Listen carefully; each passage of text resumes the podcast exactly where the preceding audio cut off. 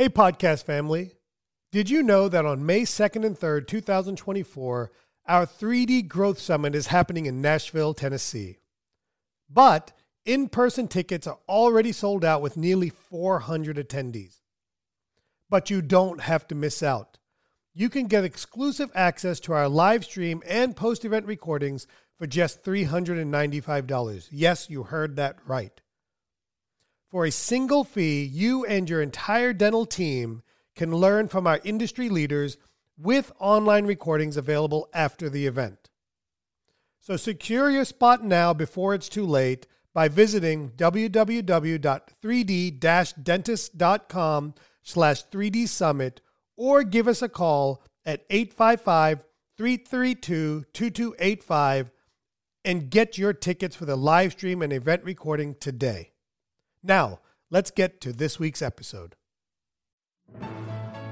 Welcome to T Bone Speaks with Dr. Tarun Agarwal, where our goal is to change the way you practice dentistry by helping you achieve clinical, financial, and personal balance. Now, here's your host, T Bone. This is another flashback episode of T Bone Speaks, where T Bone was featured on the Passionate Dentist podcast. Enjoy. Our special guest today is Dr. Tarun Agarwal. Tarun, are you passionate about dentistry? Are you kidding me, Bilal? I'm overly passionate about dentistry. Probably if we listen to my wife, I'm too passionate about dentistry. It sounds like your wife and my wife can get along just fine. may, I, may I call you T Bone? That's what I prefer. I, thank you very much. And, and congratulations on having 42 episodes. That's uh, fantastic. Thank you. It's been a lot of fun. It's a very ho- expensive hobby of mine. I wouldn't say expensive in financially, but in time wise.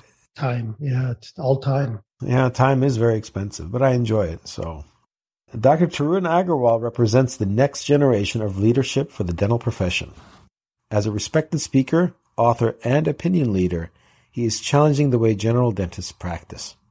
His practice isn't a fancy boutique, but a general practice that participates with dental insurance.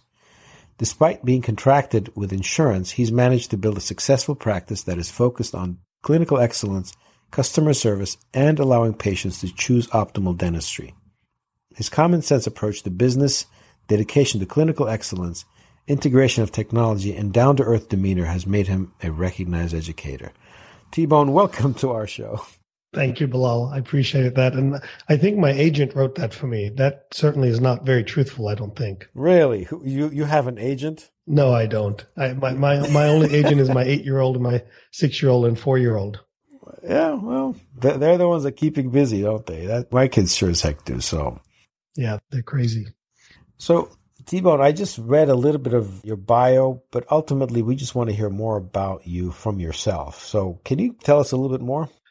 Well, Bilal, I could fill up our whole whole time just talking about myself. But basically, I was born in India. Uh, my parents brought me here against my will when I was two years old. We bought a motel. I lived in the motel for a long time, uh-huh. and then I wanted um, to get out of the small town that we grew up in. I always knew I wanted to be a dentist. My dad was a dentist in India, but not here in the U.S. Mm. I went to dental school in Kansas City. I attended a, a six-year dental program that admitted you uh, directly out of high school into the dental program. I graduated when I was 23 years old and I opened my practice when I was 25 from scratch and uh, the rest has kind of been history. It's been an amazing ride for me. Hold on. I had no idea there was a six year dental program in the United States. Yeah, I, I, think they've closed it down since. I think after they saw me graduate, they, they decided to close it down. Are you serious? You know, I've been preaching to people for years about that. I've always thought a dental school should be five years instead of 4 mm-hmm. but the admission should come in after two years, kind of like pharmacy school. You know, pharmacy school, you go for two years, get in there, and it's a four or five year program, and you graduate with a PharmD program. I've always thought dentistry should be that way, with a mandatory one year clinical residency or something to that effect. You know, you still graduate in eight years. You're still, quote, mature, but you get more experience. I've always thought that should be but you know, but who am I? Yeah, I mean, I, I don't totally disagree. The o- only thing I would say to you, my my only looking back is I missed some, the two of the best years of my life, uh, my junior and senior years of college. Um, but I, I certainly don't look back and regret it. I just would have liked to have a little bit more fun in school. I don't know about you. I had a lot of fun in dental school too. No, no, I, we had fun. Don't get me wrong. I, I definitely had fun, but I can only imagine if I didn't have the the workload I'd had, how much more fun I could have had. That's true, I, I guess. But my dad always tells me that uh, if I didn't attend that program, there's a good chance I would have never made it into dental school or through school at all. I would have gotten uh, distracted, and God knows what I would have got into. You know, eh, that is correct. And our fathers know us very well, don't they? They do. So, Tarun, can you share a quote with us today uh, that moves you? But more importantly, tell us how it applies to what you do and why, why it moves you. Yeah, you know, I've got a great one. And I look to my greatest mentor, and that's my father for this one. And I remember it. You know, as I mentioned when I talked about myself, I grew up in a motel, literally living in a motel room with my parents. We owned the motel, and it was a small, small motel. And we struggled growing up, and that uh, has certainly um, been the basis of the ability or willingness for me to work so hard. And I remember graduating dental school and coming back home and my dad, um, we have a very fond relationship with each other. We talk a lot of business and we do a lot of things together.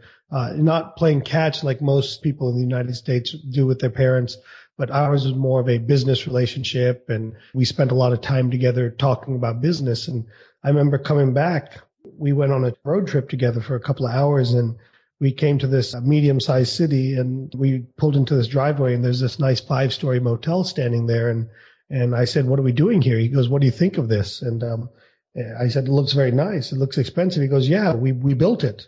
And, uh, I, you know, I looked at him and he's like 60 years old. I go, why would you do such a thing at this age? Why would you take such a risk? Mm. And I remember what he said to me so clearly because it really guides my practice and, and my philosophy of dentistry. He, what he said to me was, if you're not moving forward, you're moving backwards. Mm. Uh, that quote really applies to dentistry. I mean, if you take a look at your own practice, what are you doing today the same way that you did in the past? What procedures have you added to your tool belt of procedures that you didn't have before? And that's about moving forward because if we continue to do the same things we've always done, everybody else is going to pass us and we're going to essentially move backwards. So that's really guided uh, a lot of what I do in my life and certainly in my practice. Right. I mean, even at the age of 60, he's still moving forward, which is impressive. Yeah, and even now we're we're moving forward again, build, building another one. So I mean, and again, I asked him the same question, and he looks at me with this almost the same response. It's hmm. it's amazing to me. You know, that tells me that you can always reinvent yourself, and you can always continue to improve and and do more. And you know, one of the things I always talk about, uh, Bilal, and, and it's, yeah. it's really important to the listeners is we all define success so differently. And we get caught up oftentimes in defining success monetarily. To me, success is defined very differently for each individual. Personally, today, in today's date, at my age, I mean, I'm still pretty young. I'm 38. I define success as time. You know, how much time can I get? five to 10 years ago, I defined success as money. Mm. Maybe 10 to 15 years from now, I may define success as the ability to travel. You know, we, we all define success so differently. And to me, that's about the passion in what we do. It's how you define success. I mean, it, it may be about being insurance free. I define, you know, somebody may say, you know what? I don't care if I make a lot of money. I just want to be able to control my own destiny and be insurance free. So I think we should always look at how we define success very differently. Those are very, very wise words. I like them.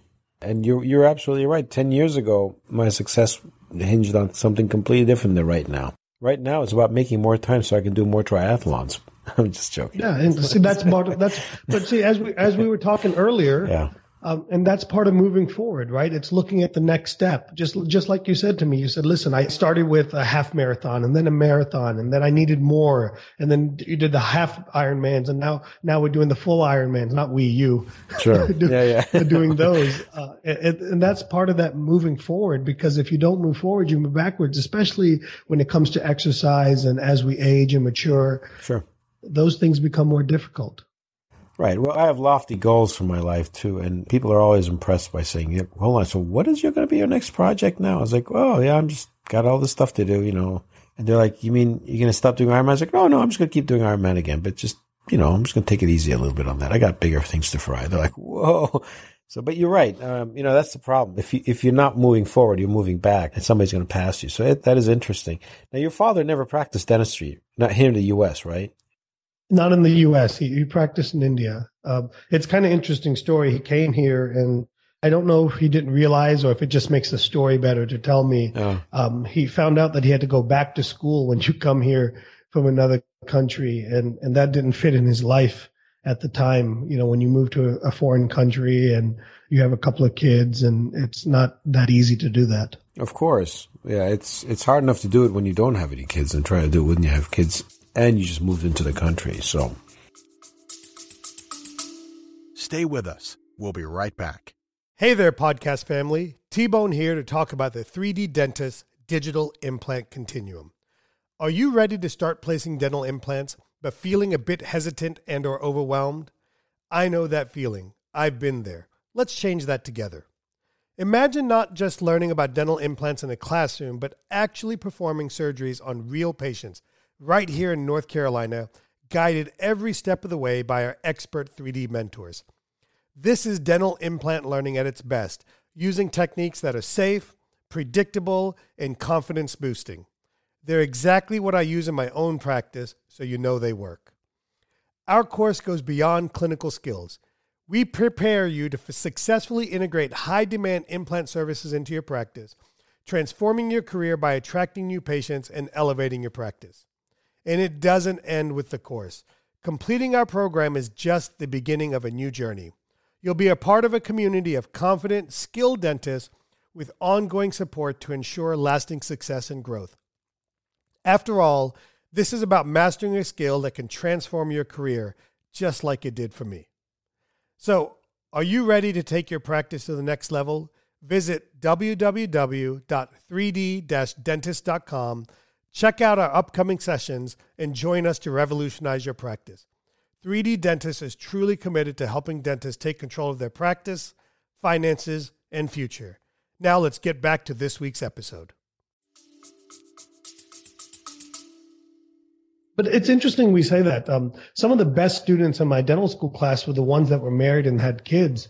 Right. And I would think the total opposite. But I think what it is is you totally focus because you have people depending upon your ability to get through this and, and make a living. So it's uh, it's quite interesting uh, the, that observation.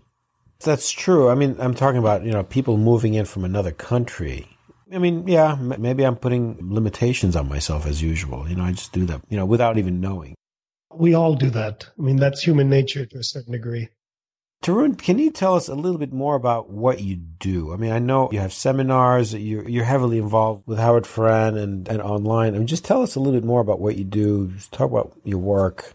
Yeah. First and foremost, I'm a general dentist. I have a full time practice uh, in Raleigh, North Carolina. As of this year, I work three days a week. I was working four days a week, but my outside practice dental activities it started to become a time constraint. So I do a lot of speaking and training and and I'm moving more and more towards doing web stuff that allows me to stay at home uh, and spend time with my kids, but yet reach a very wide audience. Uh, because my goal is to really help people utilize, and really it's, it's the title of your podcast. My goal is to make people love dentistry uh, because I, I truly believe it's an unbelievable profession you know, allows us to be healthcare providers, allows us to be business people, allows us to set our own hours, unlike the medical profession. And my, wife's a physician, so I see it from both sides. Unlike the medical profession, we're, not totally dictated by insurance. We have so many freedoms. It, it is an unbelievable profession. You can choose to work full time, part time, you know, no time. I mean, it's, it's pretty amazing. And I just want people to, to love this great profession that we have. So, I mean, I know you said you're practicing, but you also teach locally. You actually have your own place here where you teach students. Is that right?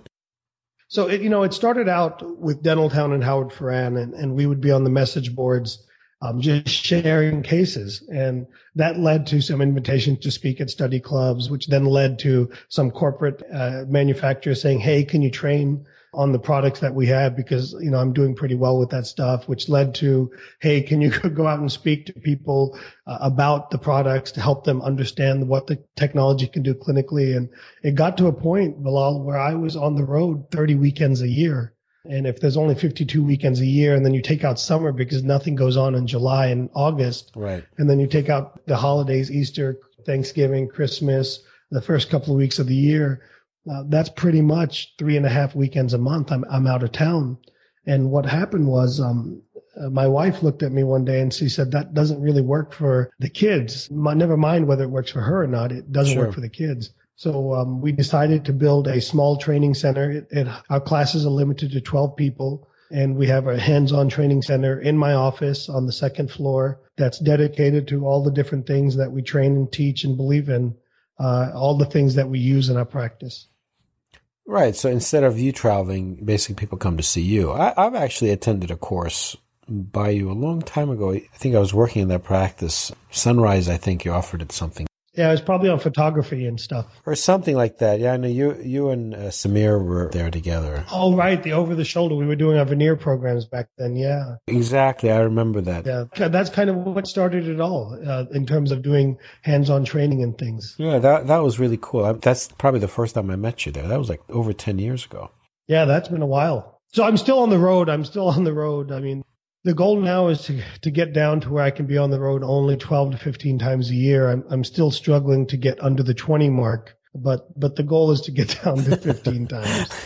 Well, I, you know, so isn't it just a choice on your part? Is it that difficult to turn people down? Is that is that how it goes? Oh, Bilal, if that was so easy, that's like when our patients say, "Can't you just fix this for me?" I swear to God, I'll come back and and get the deep cleaning, or I promise I'll get the guard. Can't you just patch this tooth number eight for me to, so I can make it through my job interview? It is so hard to say no. It is so hard to say no. Well, the thing is, Tarun, you are a very nice man too. So that's the problem, you see. And uh, my office manager was telling me that too. He said, Bilal, you have a very difficult time saying no to people. I was like, you're right. I- That's why we're dentists, by the way. That's the healthcare, Right. The compassionate side Yeah. of our profession.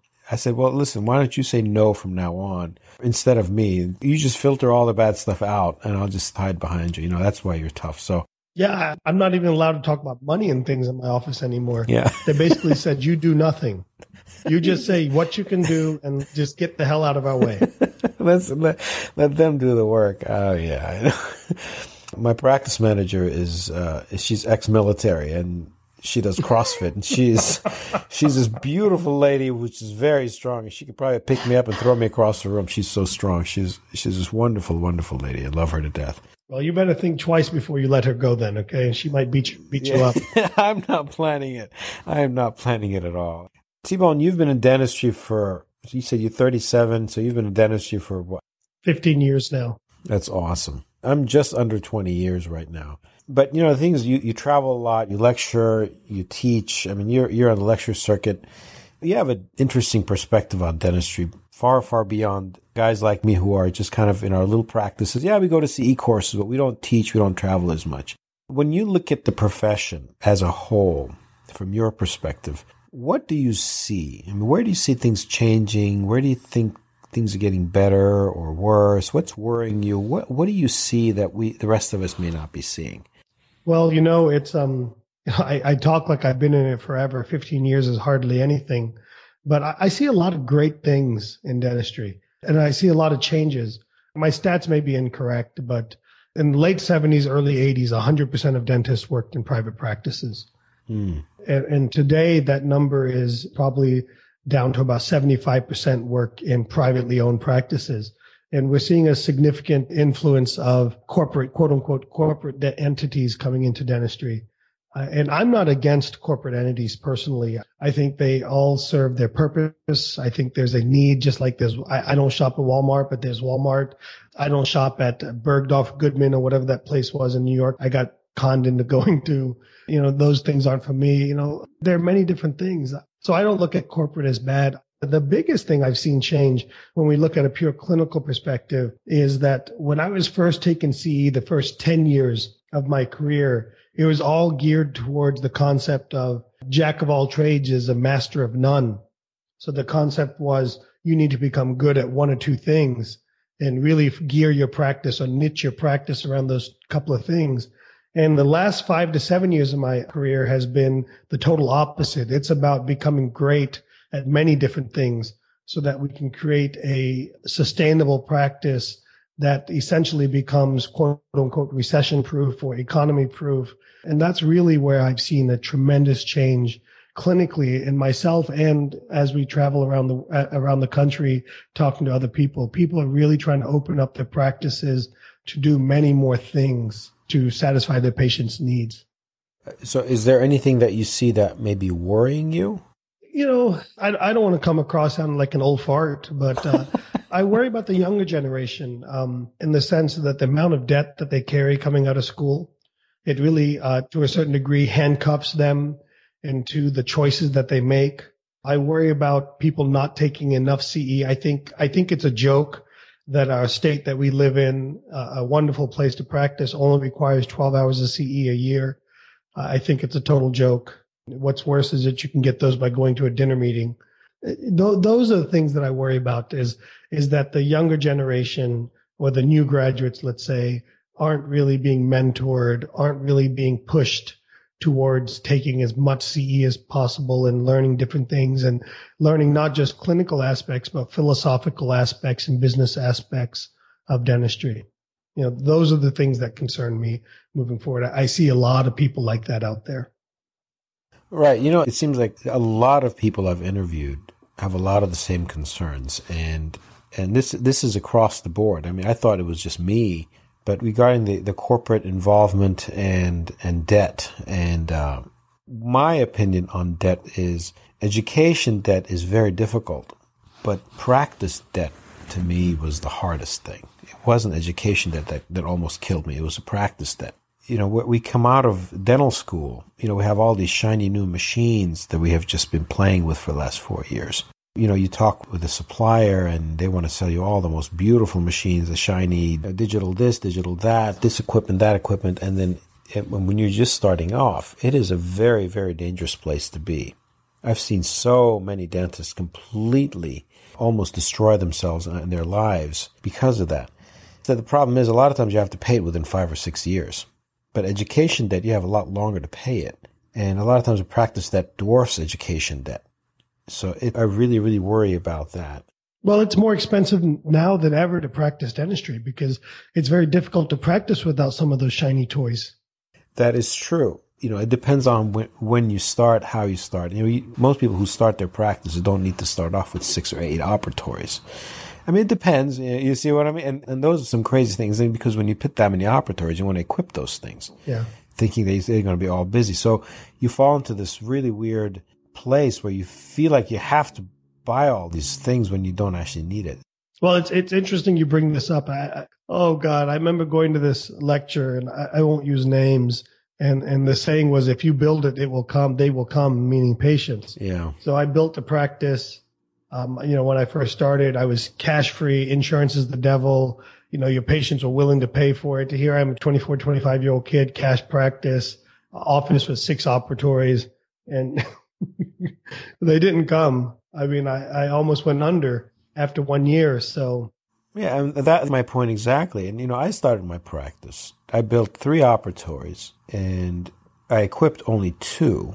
And I almost went under because I'm all, you know, free for service, no insurance and stuff like that. You know, you, you and I are similar in some, in some ways, but lucky for me, I was able to survive but you know, as my my mentor once said, that monthly nut you have to crack is a very tough nut to crack sometimes. Especially when you've got to crack ten of those before you ever get paid yourself. Exactly, and I didn't pay myself for a year and a half. Yeah. That's why I was working at Sunrise and some of these other places, trying to just build my practice, just just make ends meet. So well, you got to take care of your family first and foremost. Right. I warn people saying, look, if you're going to if you have lofty ideas and goals, great. Start off small and then grow instead of start off big and, and risk. I don't know. That's just my opinion on it. I mean, some people will say, nope, you got to start off big. Don't be scared. But I don't, I've just seen too many people fail. Um, I've seen too many practices close. So I, I'm, I'm kind of worried about that. My only rebuttal to that would be, is it the practice that failed or the human being that failed? Is it the personality? That's true. The inability to, to take a look and adapt and become flexible with the, with what's going on in the market. But you're right, absolutely. You can get into a world of hurt pretty quickly. All right, so you ready to move on to the second half? Yeah, whatever you want, man. I'm I'm all yours. okay. Okay, before we move on, I just wanted to ask you to please go to iTunes and give me a five star rating. By giving me good ratings, you're helping the exposure of the podcast to other listeners around the world. You're also helping me have a bit more credibility. In return, I promise to love you forever. Please send all comments and guest suggestions to host at thepassionatedentist.com. Also, I wanted to let you know of two other dental podcasts out there. The Dental Hacks by Drs. Alan Mead and Jason Lipscomb, and The Thriving Dentist Show by Gary Takacs. Both are my friends. Okay, back to the episode.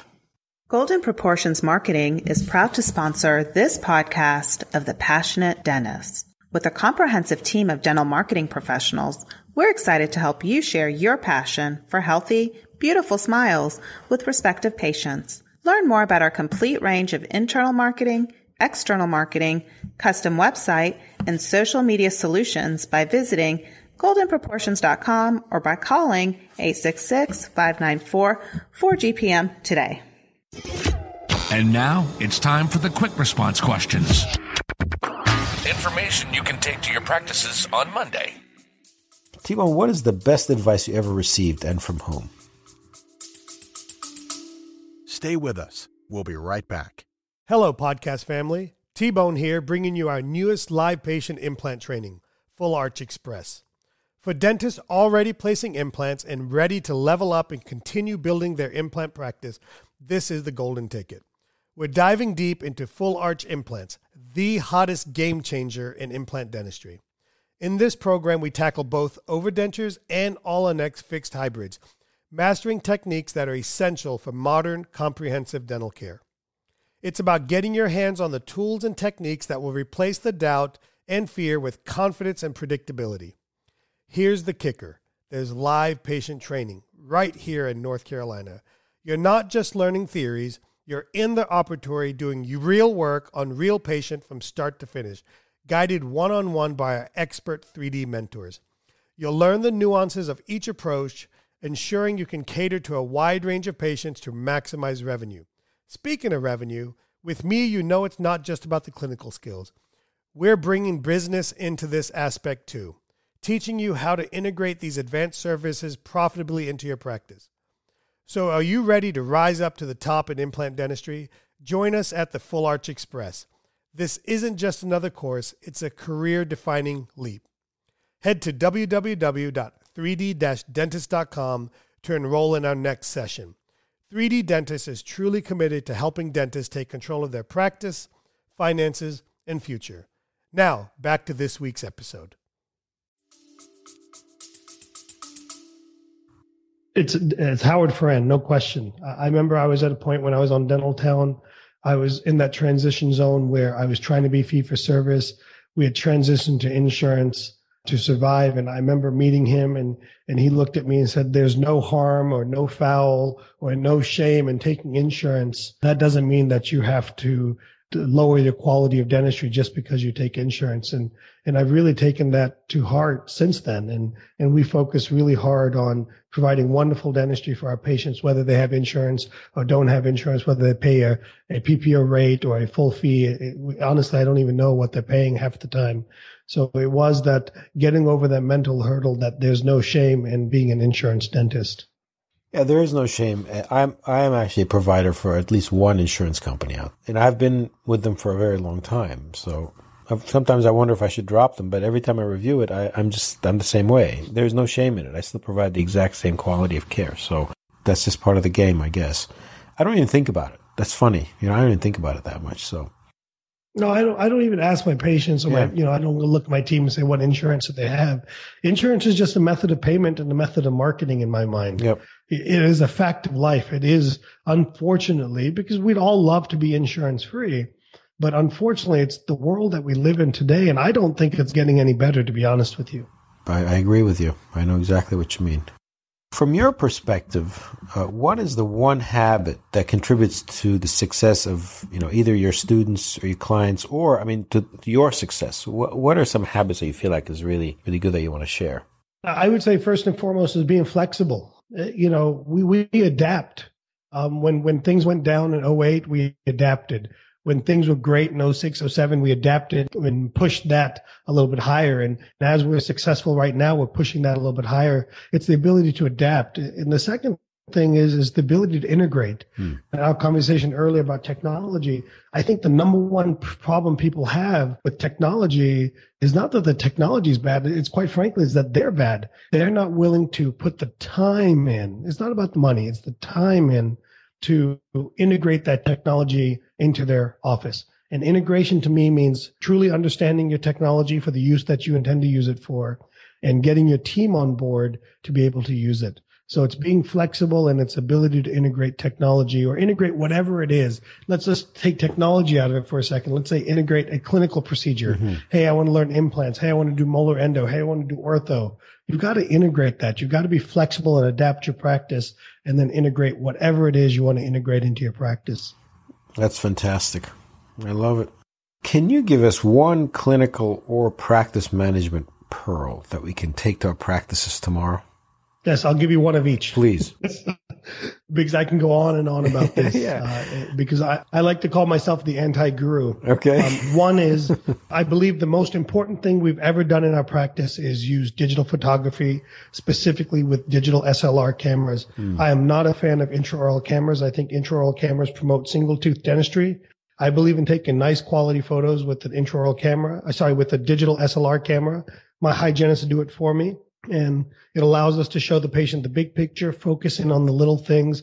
And our case acceptance and our patient acceptance is tremendously higher when we're working with digital photographs. I mean, it's like night and day in terms of how we do, because right now we're going through a transition of, of getting a new hygienist so my one hygienist who's been with me, who understands the photography, and our temp hygienist who doesn't understand the photography, when I walk into that off operatory with the photographs versus without the photographs, night and day difference.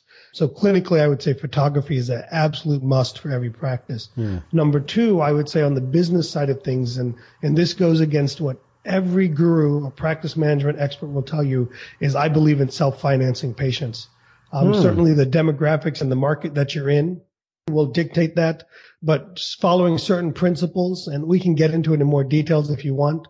I firmly believe in self-financing patients um, on a short-term basis. By short-term, I mean four, six, maybe even up to 12 months of self-financing within the office. It's been tremendous for us in our practice.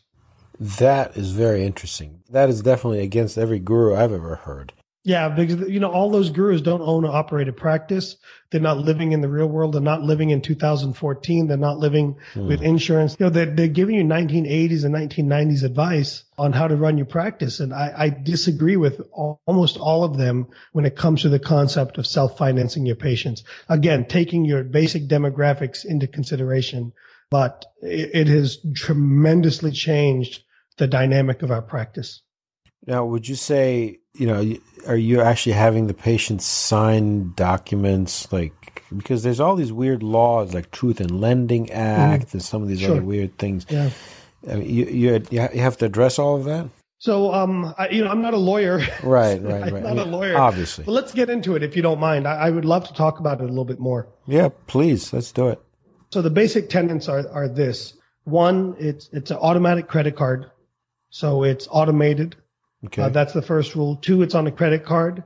No checks or anything like that. It's always a credit card. So what that means is the person has to have a credit card. Generally speaking, people with credit cards have reasonable credit or they wouldn't have gotten a credit card. Mm, good point. Uh, two, we have established limits and terms. In our office, for example, we do a three month plan, a six month plan, and we recently started a 12 month plan where we do a payment plan uh, with the credit card automated uh, on a monthly basis there. Three, we take a deposit. Uh, uh in our office, we take a 20 to 25% deposit at the time of scheduling the appointment, not the day after we do the treatment. We, at the time of scheduling the appointment, we take the deposit. Good point. Um, and, and, it's totally automated. So uh, when you take all those things into consideration, and the example I like to use because uh, it's the easiest math example, uh, let's just take a traditional crown. Let's again, let's just pretend insurance companies pay a thousand dollars for it, which they don't. Sure. But let's just pretend because the math math makes sense. Uh, I'm a I'm an insurance office, So if I have a thousand dollar crown, insurance is going to cover 500 bucks of it. My patient's responsible for $500. I mean, technically my patient's responsible for all thousand, but typically the patient's going to be out of pocket up front is $500. Yeah. If I take 25% of it down, that leaves them with 375 left. In our office, if you schedule today, I can't see you for about three, to, you know, two to three, four weeks, somewhere in that ballpark. By the time that rolls around, the second payment is already done. Now we're only financing 250 of the thousand dollars uh, because we're going to get the money from the insurance and they've already paid two of their payments. So what we're finding is you're not really financing a tremendous amount of it. And, you know, then you look at your quadrants of fillings that you may be doing and that's 80% covered by insurance. So you're only financing the 20% and of that a quarter is already paid when they make the appointment. You look at root canals, 80% of that is covered. You look at perio treatment, 80% of that is covered. Sure. It totally makes sense if you really think about it mm-hmm. from a business, a true business, not a guru business perspective, but a true business perspective. Think about everything you do in your life. Um, it's all a monthly payment. It's all a payment plan. I went to go buy patio furniture with my wife and I had a budget in my mind that I wanted to buy this patio furniture. We both saw something we loved. She loved it a lot more than me. And the guy says, well, why don't you just buy that? I'd be like, I don't want to spend that money. I can. I mean, fortunately, I'm in a position where I can, but I don't want to. He says, what if we finance it for you for 12 months with no interest? I said, sure, let's make it happen. And and just like that, you spend more. And, and dentistry is about spending. It's about choosing the amount of care or the quality of care you want, you want to provide or choose for your patients. Right. So basically, what you're saying is you don't really use care credit or any of these services. You really don't need to. No, I, I do. I, I do. I'm sorry. I, I'm left out one piece of the puzzle, and thank you, Bilal. Is we have limits. For Ah. example, I'm not going to finance fifty dollars out over 12 months. Sure. Okay. Right. So in our office, the minimum amount that we'll finance is, in other words, you have to have it out of pocket of at least three hundred dollars. Sure. And the maximum that we'll finance now is $10,000. Prior to about three months ago, the maximum that we would finance out was $5,000. dollars mm-hmm. So we doubled our limit internally because of our comfort level with this. And we've been doing this now about almost three years. And every month, 25% of my collections come directly from our in-office financing. That's a significant amount. Yes. It, no, no question. And if you think about it as an insurance practice, the, you know, I don't mind sharing numbers. 25% in our office is, is around $40,000. So if you really think about that, if I'm collecting $40,000 from patients on a payment plan, how much dentistry am I doing because of that? Right. Because we're an insurance based office. We're doing 80 to $100,000 worth of dentistry from that Sure. you know, it, it totally makes sense. I just can't believe more people aren't doing it. And, and, you know, I didn't create this. I learned it from somebody else and we applied it to our office. We set rules and then we taught our team and now my team totally integrates it. We've got it to where everybody in our office can do it. We've got a financial worksheet that we provide for our patients so they can choose the best option for them. Uh, but back to your original question Yeah. is, do we still work with outside funding? And the answer is yes. For those patients that are looking for longer financing, two, three, four, five years, or for bigger dollar amounts. Or some of our patients already have, for example, we use care credit in our office. Some of our patients already have care credit from their vet or from their wherever else, Sure. another healthcare provider. So certainly we're totally, you know, in other words, I don't limit how many ways patients can pay me. I mean, they can bring me pennies, rolls of pennies. I don't care. That was very refreshing to hear your perspective on that. I'm totally dogmatic about this. I believe it works. I guess if you have a really good system in place and it's very you're very clear about it, it's just uh, in the past people have scared me about. th- They're saying, "Oh, there's laws you can't do it because of quote Truth in Lending Act and this and that." I was like, "Whoa, Yeah, but that's when you charge interest. When you start charging interest, these things come in. So we're doing no interest financing. oh, I see. Okay, yeah. Once you charge interest, yes, but if you don't charge it, I guess none of, none of that because so it's not really lending, is it? Well, I, I don't know how it works. You know, I, I don't, I don't want to, I don't want to get myself in trouble. So, so I'm not a lawyer. But how about this? It's worked tremendously for us. That's good enough. That's very good. Can you tell us about one thing that you're doing that's really exciting you right now? Implants, dental implants. They excite me like crazy. They really do. Now, now, I mean, obviously, I know uh, from just just just following you on Facebook, you put a lot of these really cool pictures of implants that you used uh, in a 3D model. I Yeah. think you you actually designed everything, and I it almost looks like you even designed the crowns before you even seat the implants. I'm not sure if that's correct or not. We do. We do a prosthetic approach to implant treatment. Um, you know, this implant business, I, the, the analogy I try to give to people is if you've been in dentistry about the same amount of time that both yeah. of us have been in. You remember in the uh, late 90s, early 2000s, there was what what was known as the cosmetic revolution, right? Where every patient did 10 veneers. I wish every patient did 10 veneers, but um, you know, we're going through a much longer period now, and I call it the implant revolution. Mm-hmm. And this this implant revolution will last tremendously longer than the cosmetic revolution because the cosmetic revolution pretty much died in 2008. Some people will tell you that it hasn't died, that practices are doing it, but those are far and few between. Um, but this implant revolution will last decades. I mean, it is, it is a tremendous need and opportunity and a wonderful professionally satisfying thing to provide for your patients. I think our profession does it totally backwards. In what way? What do you mean? The surgical specialist should not be in charge of implant treatment. Oh no, obviously not. But they are. Yeah, usually it's the restorative guy that, that dictates which implant where and what in what function. Yeah, I understand what you mean. Yeah, but too often many dentists are sending their patients to the surgical specialist. And by the way, there's no such thing as an implant specialist. Right. I don't mean to become adversarial about these things, but uh, it really gets, it's passionate, right? Mm-hmm. it gets me going. Too many times we send our patients to a surgical specialist with just say implant in this area with no like, hey, do I, I need you to graft or hey, I need it here or especially when you single tooth cases are pretty straightforward. But as soon as you get it beyond single tooth, as soon as you get two teeth, the, the, the dynamics change, sure. the rules change. Uh, the restorative options change, you know, whether you're splinting or not splinting. I mean, all those things play a role in it. And, and too many people just turn it over and, and it should be a general dentist driven procedure. Whether the general dentist places it themselves or not is totally up to them, but it should be a general dentist, I should say a restorative dentist driven procedure. Sure. Whoever's going to restore the implant, basically. Yeah, absolutely. But yeah, well, I mean, that's the thing. I, I'm prosthodontically trained, so I'm very, very, very keen on the idea of me telling the surgeon where to put the implants because we've all had those cases where the implants are not quite in the op- uh, optimal place. And as a restorative guy, I'm the one that looks bad. You know, that's the problem. Yeah, because the patients want teeth. I mean, they don't care that the implant's backwards. Sure. Or upside down. They say, Doc, you know, the implant's integrated. Now, where's my tooth? That's a very good point. What is an internet software or app resource that you feel is awesome that you think people should know about? Dental Town. Okay. Dental Town is the most important thing in my professional career. One, it allows you to share. If you have a dream to be a speaker or a teacher or a trainer or to get into that realm of dentistry, there's no better place to get online and share your stuff and to be able to swim through it. In other words, if your stuff ain't so good, you're not going to last very long. Right. But if your stuff is pretty good, you'll learn to make it better and you'll learn to deal with the criticism that comes with sharing your work um, the thick skin that you need. Mm. If you're a young dentist that wants to get advice from people that have been there and done it, there's no better place to ask a question. And Howard has built, Howard Farran has built a place where you don't really have to practice alone.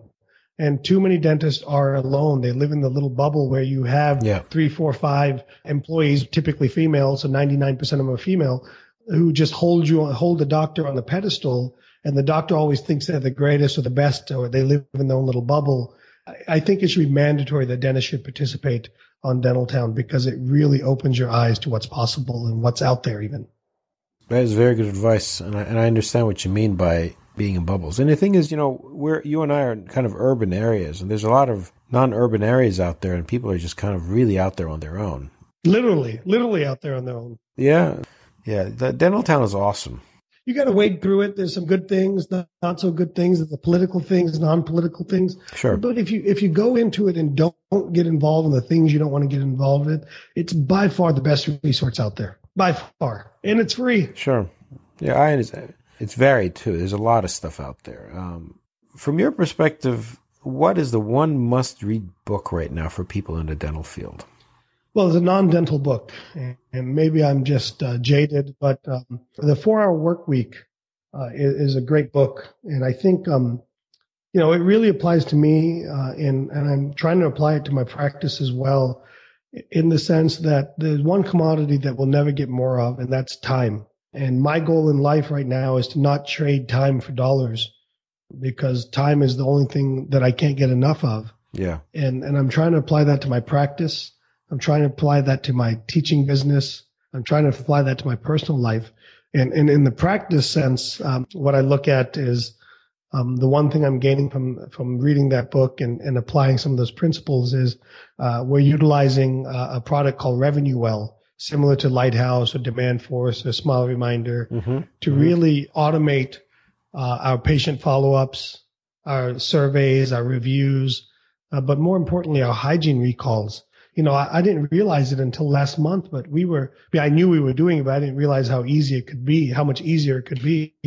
Uh, we were manually sending postcards to all our patients. And that takes my hygienist time, or she doesn't get to it if she doesn't have time. Like, in other words, she has patients, or, or then she delegates to somebody else who doesn't do it.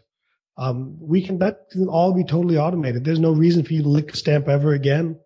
Um, it can be totally all automated. It can be done on a, you know, where you can pick and choose exactly what type of patient gets the postcard. Uh, and we're seeing tremendous results from it in terms of freeing up our team members to do other things. There are other services out there that you can virtualize part of your office, like answering services. I have not utilized any of that. Um, but one thing that we did utilize is an insurance company or uh, a company called Unlock the PPO that we had them renegotiate our insurance fees. Um, and it's quite interesting what they were able to accomplish for us. So all these things that we try to keep in house ourselves become, uh, you know, try to be able to do everything. Some, sometimes we can't be experts of those things. And there are other people that are better at that. Sure. So, you know, the premise of the book is to find people, virtual assistants or whoever, who can be better at things that you could outsource things to. Right. I've read that book and it has in a lot of ways changed my life. And it's funny how you, you said we don't want to trade time for money. That's like the statement of 2014. I've heard that so many times. What is that service you just told me about who negoti- renegotiated your PPO fees? I've never heard of such a thing. I, Un- it was called Unlock the PPO. And unfortunately, I can't remember the young lady's name. Maybe if I can get on Google right now and look it up. But she did great for us. sure. Um, you know, there's a fee to it, of course, and most dentists will will balk at the fee, of course, but it's paid for itself easily because we've negotiated our fees. Sure. It's unlocktheppo.com. I get nothing from it, but I would love for, you know, I believe in creating a sphere of influence. So if you call them, please reference Bilal Saeed and myself because that's how, you know, listen, life is about creating a sphere of influence, right? That's how we get things done in life. You let people know that you have a sphere of influence. Sure. Um, and so they- they'll go through and renegotiate your fees. And they do much more than that, but that's what I needed them for. I, I needed Well- them to call the insurance companies and just be bulldogs with them and get my fees up. Well, I'm, I'm actually looking at the website right now, which is very interesting. Uh, And, and you know, I'll de- I'm definitely going to put a link uh, on our show notes page with all the resources they're providing so everybody can get that. So it's unlocktheppo.com. That- That's, that's actually an easy website to remember. So, Yeah. And, and they do a great job. So here's my one advice that I didn't listen to myself. uh-huh. Do not negotiate fees yourself. Oh, call them and let them do it because what happens is uh, our biggest insurance provider, the, the one I really want to negotiate with, I had just negotiated a year earlier and then we can't negotiate with them. In other words, they say every two to three years you can negotiate again. oh, If you're in the process of negotiating, stop, let the professionals do it because you might shoot yourself in the foot a little bit like I did. And I still got more than my money back on the service. well, I'm definitely going to look that up right now. I mean, in my case, you know, we only provide one insurance, but still, that's, you know, it's still a significant chunk, a chunk of change. It's going to increase my revenues for the next three years. So, Yeah, like one, I and, I don't remember the exact details, but one of my plans we got almost a twenty five percent fee increase. sure, that's huge. It's oh, it's Yeah, tremendous. that's huge. So, see, that alone, that was worth this entire interview, by the way. Oh, that's all. That's all the value I provide. Are you kidding me? No, no, no. But, but no, what I'm saying, that, that was like the golden nugget of this interview. You see what I mean? That, that's, that's huge. Yeah, but, but see, that's that's what these things are about. It's about sharing. You know, I learned that from I. You know, where I learned that from. I learned that from Dental Town. Yeah. And I called the lady up and said, "Hey, what's it cost?" I balked at the number. I was like, "Man, I'm gonna spend I'm gonna spend four or five thousand dollars. I don't know the exact number, but somewhere in that ballpark Yeah, to do this. It doesn't make any sense." And then I, you know, my my office manager looked at it and said, "Listen, if they negotiate the fees up five percent." Or just you know a hundred dollars on a crown fee, or or she's like, listen, if they get two dollars more on a prophy fee for you, Sure. that pays for itself after one year. Of course. Yeah, that makes perfect sense. What advice would you give someone who is just about to start a new practice or a new job in dentistry? I mean, let's say you're talking to some people who are just about to graduate from dental school. What advice would you give? Take education. Yes. Don't buy any cars. Don't buy a house. Live in a cardboard box. Take education. The greatest gift I ever got was from my parents. I mean, they've given me so many gifts, but the greatest gift. When I graduated dental school, my grandfather told me I was stupid because I didn't become a specialist. I didn't have the grades. I graduated in the bottom third of my dental school class. I didn't have the grades to get into specialty school, nor did I have the desire to do it. But he said, well, then, you know, my parents said, we're going to give you a gift for graduating. They gave me a cash gift. I think it was about $10,000 Hmm. as a graduation gift. But they said there's one, one condition. Uh, you must spend all of it on education. I love it. So I started taking live patient hands-on classes. I was taking them at LVI at the time Yep. and uh, it totally changed my outlook. It changed what I believed dentistry was. It changed who I am today. That money I spend on education, whether it's LVI, whether it's Spear, whether it's Pankey, whether it's Dawson, whether it's you know just listening to some guys in Starbucks. I mean, it doesn't matter. Take education. Twelve hours is total garbage. Sure. Your first five years of practice, you need to take hundred hours a year. I love it. And that's the exact advice I've given multiple students that I know that are just about to graduate. See? And take education from all the different places. Go to all of them. Sure. I mean, just find one that resonates with you. I, I love it, and I tell people all the time: don't go out and buy yourself BMW because you're a doctor now. don't go buy a bigger house. Don't drown yourself in more debt stuff. Just you know, spend the money on where it really matters and, and grow. Again, if you if you think about it logically, Bilal, you're you're, you're 42, 43, 44, somewhere in that age. You take education now, Right. but you have less time to use that education Yes, that's true. because you know, you know, let's say you practice till you're 65, you've got 20 years to use it. Yeah, Whereas if- I take it when I'm 25, I've got 40 years to benefit from that education. yeah, I mean, it's the time value of money. It's like Sure. investing when you're 25 versus investing when you're 45. Yeah. Every dollar you spend on education now at, at a young age will pay spades Mm. At- later in your practice. I mean, it's just, it's the biggest no brainer. Take education, take education, take education. And in today's world, education is more easily accessible with the internet. You can do more online. You can do more through virtual training. You can do more through podcasts. There's no shortage of education. If money is your problem, there's no shortage of nearly free education. uh, just music to my ears. Beautiful. T Bone, can you tell us how we can connect with you, and then we can say goodbye? Yes. Um, the easiest way to connect with me is via Facebook. It's Tarun Agarwal, T-A-R-U-N Agarwal. I think it's www.facebook.com slash T-Bone Speaks. Oh, okay. That's the easiest way to get in touch with me because on Facebook, you can message me. I'm pretty active on Facebook. Number two, you'll get my articles and different things and cases that we post there. Obviously, also my email. It's Dr. A, D-R-A at 3D-dentists.com. I'm pretty good at email. I used to give people my phone number, but I don't, I don't even have voicemail on my phone anymore. And I don't answer the phone. So I don't do that anymore. And you can call my office. And if they let you talk to me, that, that person will get fired. So so Facebook is a great place to communicate. You know, it's funny. This is, I just want, I mean, I know this is like postscript right here, but how you said Facebook, but there's some people that are slowly letting go of their websites and just using Facebook as their platform for their web presence now. It's, it's really interesting how some people are doing that. But I would tell you that's a bad idea. Well, I, I think with search engine optimization or something to that effect is pretty bad. But it's it's interesting how people are just not using the web as much as or websites as much as that. There's this interesting movement out there. I need to talk to my web host, the the company that takes care of my web presence, to see what, what her take is on that. But Well, here's what I'll tell you. The problem I have with Facebook is you don't own it. that's true. my web traffic over the last two months has gone down a little bit Mm-hmm. because Facebook doesn't post my stuff to everybody to see. Like all my friends don't see it every time I post it. That's true. what they're trying to do is they're trying to force and push me to pay for people to see it. That's true. Yeah. So, um, what I would always encourage people who are in the education business or the business of business is to do everything through your website Mhm. and then post on Facebook that leads them to your website. Because your website you will always control. You own that Sure. piece of property. Facebook, you're just a renter. You just you're renting that that your guest and their home. That's a very good point. So I, I would always recommend continue to post everything on your site and lead everything that you post everywhere else back to your site. Very good. Well, T-Bone, I just, I mean, I just want to thank you so much for, for taking the time to speak with me. I mean, it's like 1030 at night right now. Oh, dude, I don't care. I love sounds it. like, but I really do appreciate uh, you taking the time to, to spend it with us here. This was a lot of fun. You're, you're a really easy guy to talk to. I enjoy it. I mean, I can tell you're, you and I are like in the real world here.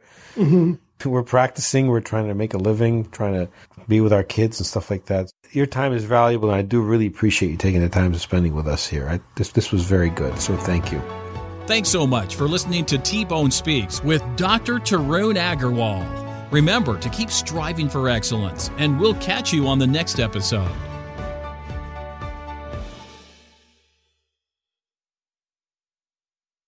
Hey, podcast family, T Bone here. Are you a dentist looking to elevate your practice and profits? Then pay close attention. Introducing the 3D Business Mastermind, the dental business coaching program designed for dentists who want to see real results. I've walked the path of practice ownership for nearly 25 years. I know your challenges, I felt your pain. This is your opportunity to overcome the chaos, the busyness, and the financial frustrations of owning a dental practice.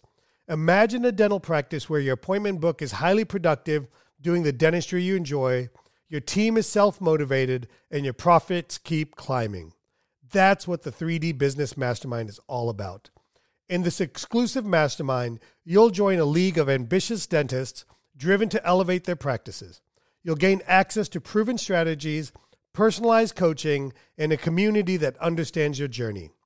So if you're ready to supercharge your dental practice and enjoy the success you deserve, visit www.3d-dentist.com and take the first step towards a brighter future in dentistry by filling out the 3D Business Mastermind application. Now, let's get to this week's episode.